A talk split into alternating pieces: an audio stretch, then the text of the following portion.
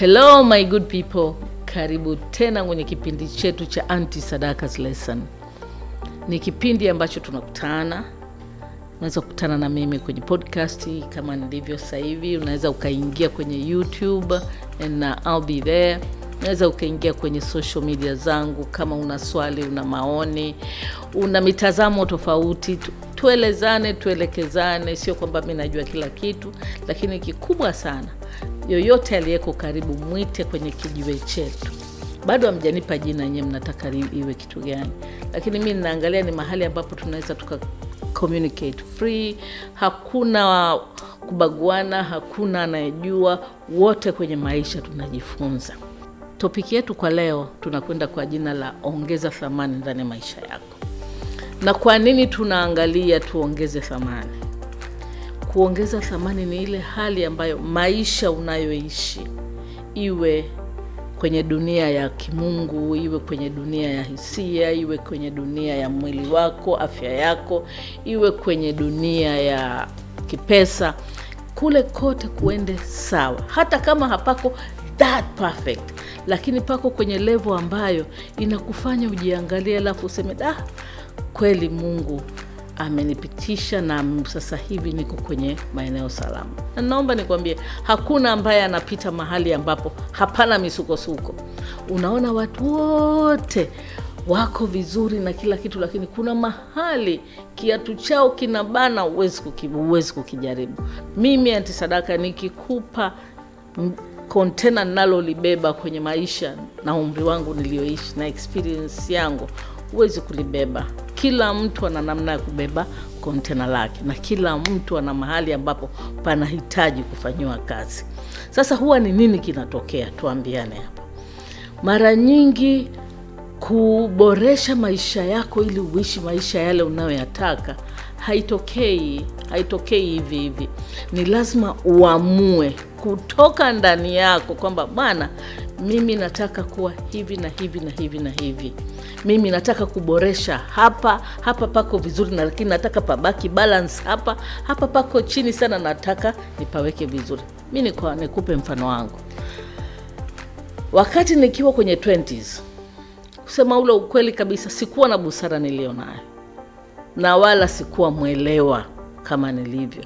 Kwa kifupi ukiniangalia muda ule nilikuwa kivuruge. Truly kivuruge nilikuwa ni mtu mwenye hasira ni yani nilipita mahali kwenye maisha ambapo palinitandika viboko left right and center. Kwa namna ambayo nilipokuja kutoka pale na kuangalia mm, hapa ninapoishi sio salama niamue nitoke kwa dirishani au nibadilishe mitazamo yangu ili niweze kuenjoi hapa mahali nilipo. Ndo nikaamua kubadilisha mitazamo na mapokeo yangu ndiyo ambayo ikanipa utulivu ikanipa amani ikanipa nafasi ya kuenjoi maisha. Kwa hiyo tunapokaa na kusema kuboresha kuongeza thamani hatuongelei tu habari ya mali. Aa financial unatakiwa uwe vizuri sana. Kila siku huwa anasema kuna raha jamani. Kupanda bajaji kwenda stendi au kwenda um, huko ndani ya Range Rover unapelekwa airport. Ni tofauti. Kwa hiyo kila maeneo yote ya maisha yetu ni lazima tujenge thamani. Kusema ule ukweli i don't wish anyone aliyeko kwenye maumivu abaki pale kama ndio ameumbiwa hapo. Aa, kama uko ndani ya maumivu hebu badilisha mitazamo yako badilisha mapokeo yako ili uweze kuiangalia dunia kutoka kwenye engo tamu. Jamani ukweli ni kwamba maisha ni matamu. Tusiambiane life is too short no. Umri unaoishi ndio mungu aliyokupa unaposema life is too short uka exaggerate kuji, kujirusha. Definitely kuna mahali patafika patakuwa pabaya. Kwa hiyo natamani kukuambia hivi. Pamoja na kwamba tumepita kwenye mazingira ya ajabu lakini utakapoamua kuongeza thamani ya mitazamo yako ukiamua kuongeza thamani ya mapokeo yako ukiamua kuongeza thamani ya jinsi gani unapokea vitu kutoka kushoto na kulia hivyo vyote viko ndani yako. Na kama uta notice ndani ya vipindi vyangu vyote huwa ninakwambia uwezo wa kubadilisha situation ulioko iko ndani yako kwenye maisha ya sasa hivi.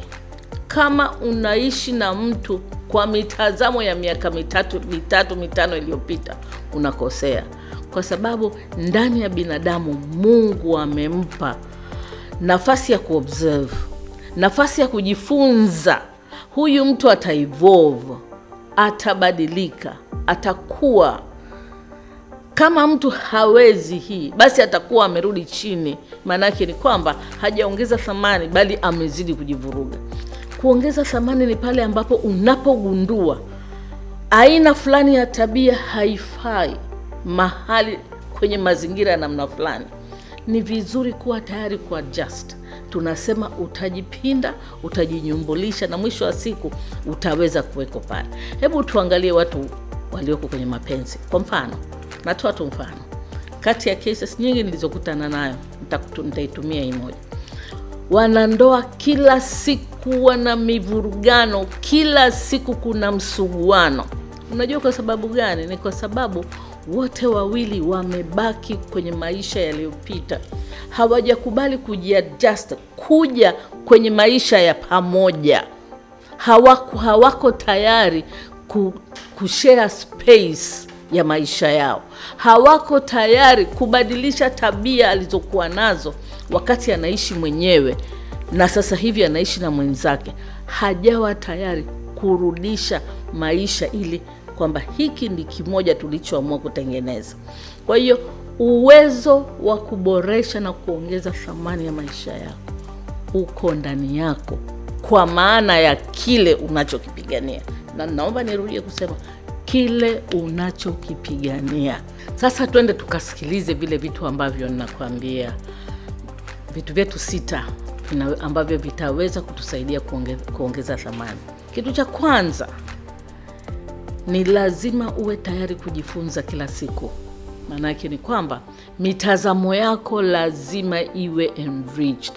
Ni lazima mitazamo yako na mapokeo sio tu iendane na mazingira uliopo lakini iende mbele zaidi kukufanya uweze kuishi maisha yenye amani maisha yenye thamani na maisha yenye furaha ambayo kila wakati baraka zitafunguka na zitakuja kwako.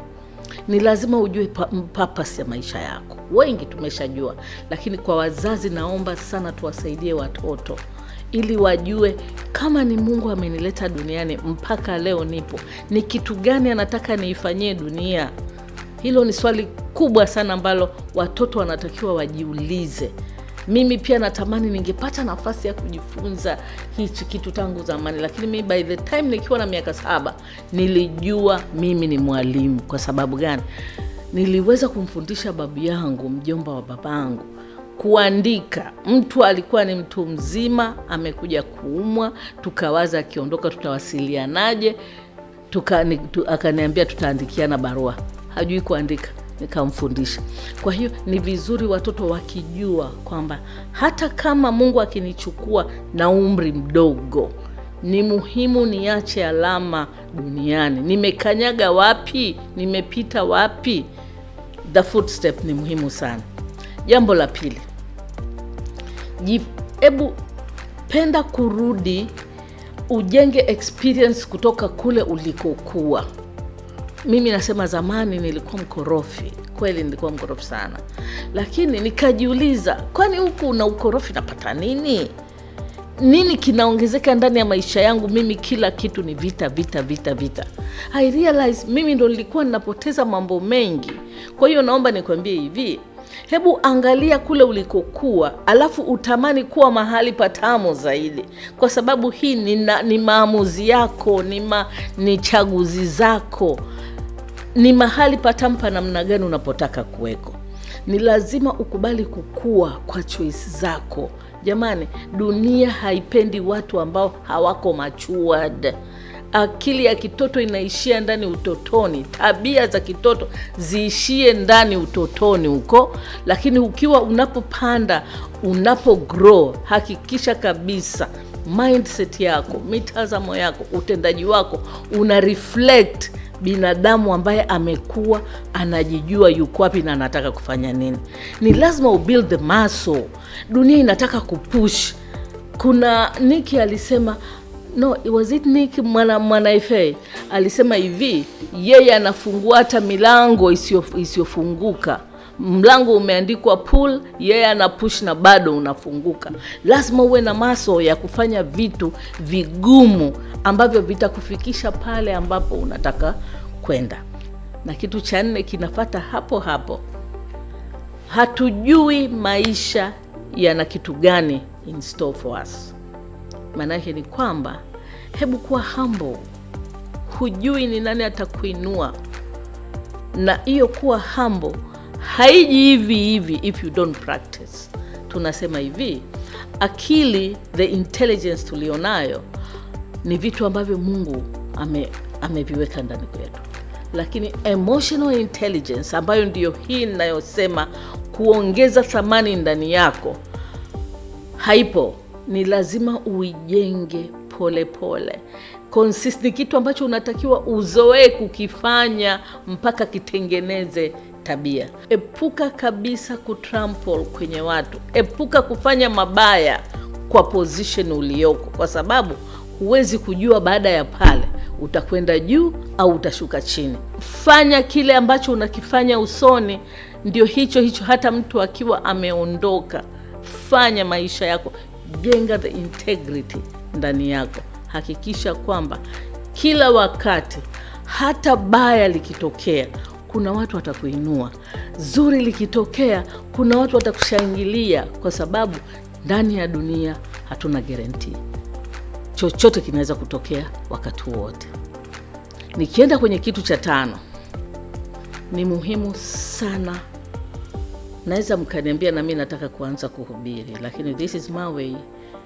Ni lazima uishi maisha ya shukurani, the gratitude heart. Kila siku mwombe Mungu akupe nafasi ya kumshukuru. Ukiamka asubuhi, it's another chance amekupa kufanya kitu, ni nafasi nyingine amekupa kujiangalia, kujiweka na uwe bora zaidi. Kila wakati na kuomba, achilia hichi kitu nakisema mno, kwa sababu mimi nimeishi hayo maisha. Usibebe mizigo tena mizigo ya binadamu, don't carry them. Na inawezekana wakati mwingine wewe ndio ulisababisha. Kwa hiyo achilia, samehe, samehe nafsi yako kwanza kabla hujamsamehe mtu mwingine. Na kwa sababu kwenye saikolojia hatusamehi, hatufanyi, hatutoi msamaha ili mtu mwingine afaidike. Aa, tunatoa msamaha ili sisi tuweze kusimama kama binadamu ambao tuko na amani na maisha yetu. Kitu cha sita na cha mwisho, hiki kwangu ni muhimu mno. Jipende bwana, love yourself. Wakati nilipokuwa binti, tulikuwa tunasema TLC, tender love and care, treat yourself well. Hakuna atakaye ku, kutreat kama ambavyo unaweza kutreat nafsi yako, hakuna. Hata yule ambaye unaamini anakupenda hali halali bila wewe, muongo.